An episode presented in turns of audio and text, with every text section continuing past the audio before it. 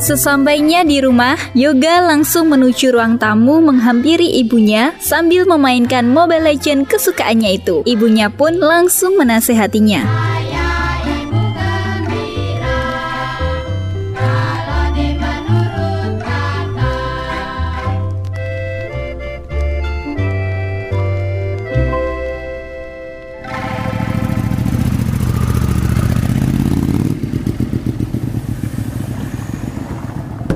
Bu, Yuda pulang. Ya udah, istirahat terus makan. Iya, Bu. Bisa nggak sih, Nak? Bermain gamenya nanti lagi. Nanti baju, terus makan dulu.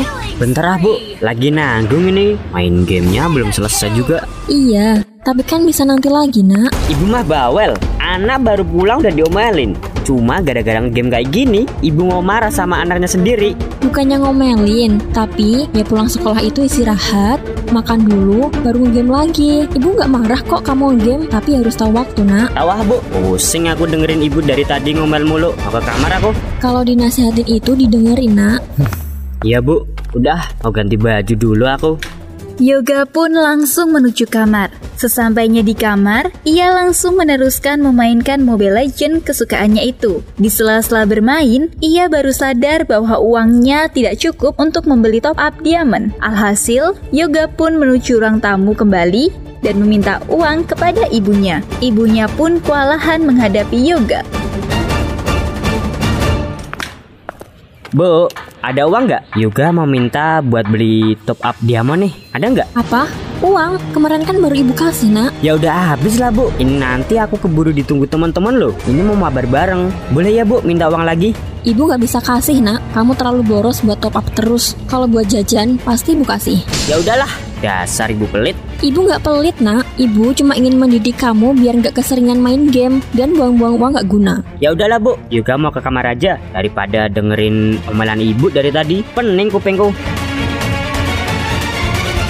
Yoga pun langsung menuju kamar dengan raut wajah sangat marah. Sang ibu hanya bisa sabar menghadapi kelakuan Yoga yang semakin hari semakin menjadi semenjak mengenal game online secara berlebihan. Waktu pun sudah menunjukkan pukul 4 sore. Yoga yang dari tadi belum makan membuat sang ibu khawatir. Alhasil, dibawakannya sepiring makanan ke kamarnya dan kemudian pertengkaran pun terjadi.